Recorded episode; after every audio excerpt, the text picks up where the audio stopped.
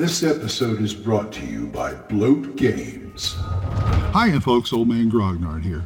If you're looking for games that combine the classic RPG feel with the light, concise rule set of today's indie games in a variety of genres, you gotta check out Bloat Games. Their Survive This rules take a cue from the old school games of yore and combine them with a stripped down but easy to understand mechanic that plays fast and fun, giving you an exciting, thrilling game session every time. Whether it's fighting off zombies, swinging a great axe and slinging spells in dark, dangerous, creature filled forests, riding your 10 speed bike through monster infested suburbs, or keeping the city streets safe from superpowered menaces, the Survive This system is the one that'll keep your players coming back to the table. Check out these great RPGs, in addition to card games and other fantastic things they offer, at bloatgames.squarespace.com or at drivethrurpg.com. Bloat Games. The worlds are fiction, but the fun is real.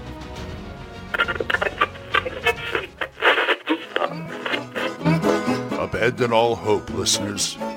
You're listening to Radio Grognard, the OSR podcast about stuff, with your host, Glenn Hallstrom. Hiya, folks. Old Man Grognard here. Hope you all doing well. Nice day out. Well, kind of overcast. That's okay. And no games on the horizon. Well, actually, tomorrow night, yes, there's a game on the horizon. It's an online game, and I hope it plays out well. We, Gage and I sat down and did some one on one gaming yesterday, and we were trying out Survive This Fantasy. And it worked out. I mean, I just wrote up a short scenario about him finding a girl in some ruins, so a little girl who got lost, and fighting some monsters. I had him roll up three characters and he ran it like a party, and it worked out rather well, actually. And fought some lizard men, fought a lizard man shaman, fought a couple of giant alligators. It was a swamp ruins thing. And our my my conclusion is it's a fine game. It runs like BX. It, runs that smooth. There's a few little hiccups in there that I managed to overcome because I was trying things out like spell casting and things well, what you have to do and all that kind of stuff. You know, just sort of giving it a shakedown cruise and see how it runs. And it runs really well. Gage loved the characters because he got to play something other than humans, dwarves, elves, halflings, gnomes, all that kind of stuff. You know, he played. Uh, he played a dragon hatchling, which is a play. These are all playable races. A Arkwall, which is a nine foot tall wolf man and a what they call a minotaur, which which are these. They're basically like two to three foot tall. They're fey. They're they're fairies. There's no there's no halflings in this game, but you have those. And it worked out, like I said, well. He does not like the save mechanic because of the roll under mechanic makes it too easy to nerf the spells. Because a lot of spells that do have a save, he says, it's too easy to make them. And I don't know if he's coming at that from point of a player, which I was surprised. What do you mean too easy? Don't you want? Oh, I see what you're saying. Okay, fine. You know, that kind of thing. But and he didn't really like the organization of the book. And I thought the book was fine the way it was. I could find things easily and all that kind of stuff. But, you know, he likes things with more crunch. He likes more he likes 5e, so he likes the more involved mechanics. I think as he gets older, he's that's going to change, but there it is. Anyway, a lot of fun. Okay, today I want to talk about splitting the party. A lot of people say don't split the party. Well, okay. I can get behind that. But you know what? Some some games and some genres, it's unavoidable. Because not every genre of game can have everybody going together to to adventure. I mean, yes, it works great in fantasy to have everybody together because you kind of, you know, that's the whole thing, Fellowship of the Ring and all that, you know. But that that's because that's the way it's set up. But if you do something like I'm playing, say, Gangbusters, not only are you not going to have to split the party, but if you if you play it a certain way, if you play it a free for all way, people are going to be on different sides of this. You know, good guys, bad guys or they may just have professions, how they go about things that are incompatible with getting people together and getting information. And you know things like that. I don't have any problem running a couple of groups that want to split up. You know, a group wants to split up into two or three. That's that's no problem to me. I just I think it's more practical to keep them together. But again, in the genre, you don't see detective movies or gangster movies or anything like that where everybody stays together all the time. It's just and it's and it's not practical in those kind of games. I use Gangbusters as an example. I'm sure there's others out there you can do that with too. I mean, you know, space opera. How about that? You know, sci-fi. So I'm thinking of if you have to split the party, or the party has to split. Now, let's go way, way back into the the bowels of the OSR of old school gaming. Back when, like original D and D and things like that, they would have a caller.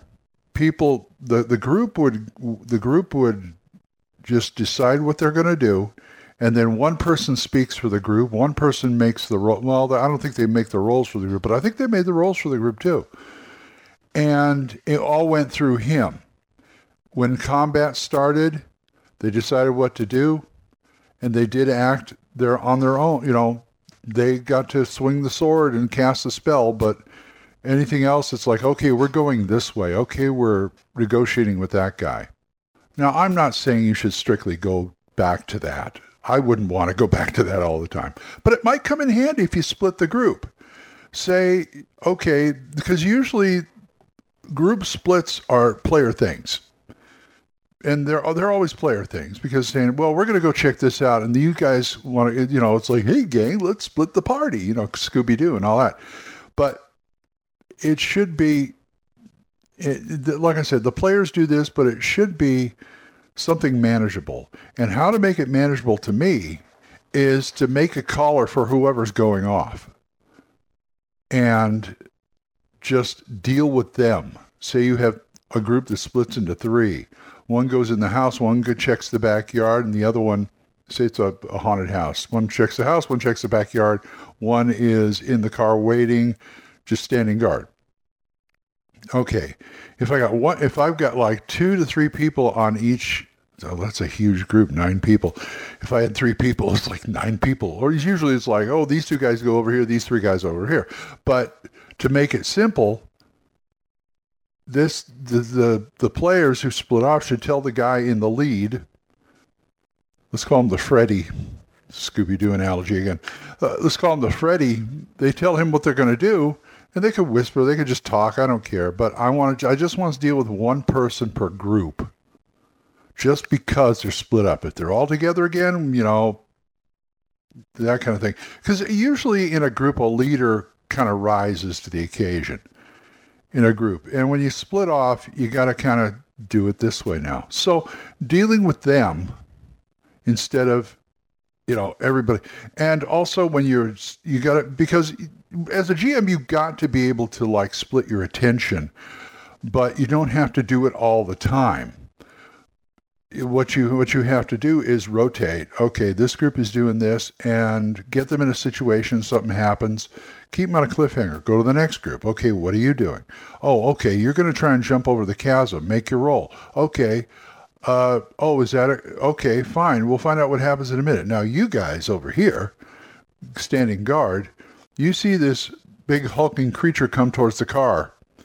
And what are you doing? And I shine the light. He goes, Argh! And he's not really being aggressive. Do you want to parlay with him? What do you want to do? Okay, you're going to parlay and do a little back and forth role playing. Okay, fine. Then I go back to the first group. That's how you do it. You just rotate. And if you have one person to deal with, it's a lot better. I've had chaotic games before where it's like everybody wants to speak at once and they're all split up and it's ugh. But anyway, try and designate one person. It, it'll, it'll help a lot. Anyway, I got to go start my day. So if you guys want to talk to this this about this or anything else, uh, oldmangrognard gmail.com or you drop a voicemail on Anchor. We're monetized, so as little as 99 cents a month. You too can help support this program, and I would thank you. Thanks again to Jonathan, Oliver, Gilbert, Juan Carlos, Daniel, Dan, Benjamin, Jason, John Allen, and Michael. Thank you guys.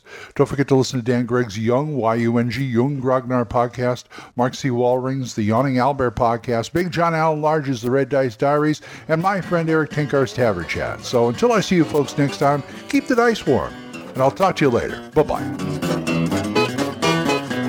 Questions?